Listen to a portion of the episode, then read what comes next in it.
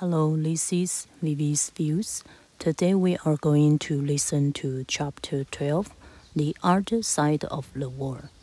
When one lives in a row of houses, it is interesting to think of the things which are being done and said on the other side of the wall of the very rooms one is living in.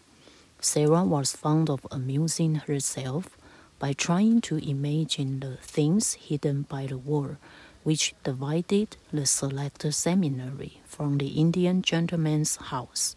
She knew that the schoolroom was next to the Indian gentleman's study, and she hoped that the wall was thick, so that the noise made sometimes after lesson hours would not disturb him.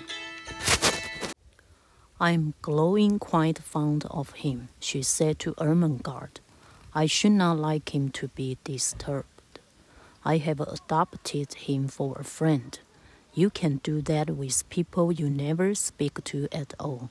You can just watch them and think about them and be sorry for them until they seem almost like relations. I am quite anxious sometimes when I see the doctor call twice a day.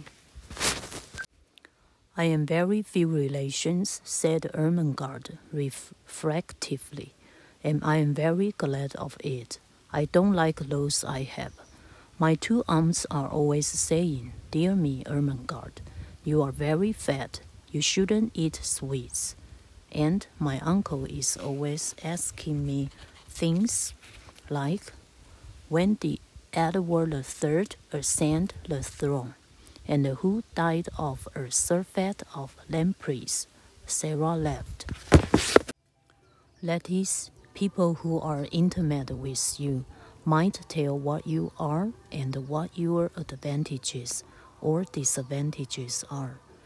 We may feel offended by those who point us our other side. No matter what people talk about us, the only conscious feedback in our heart we realize. Thank you for your listening. I'm glad to be here again. See you. Have a nice day.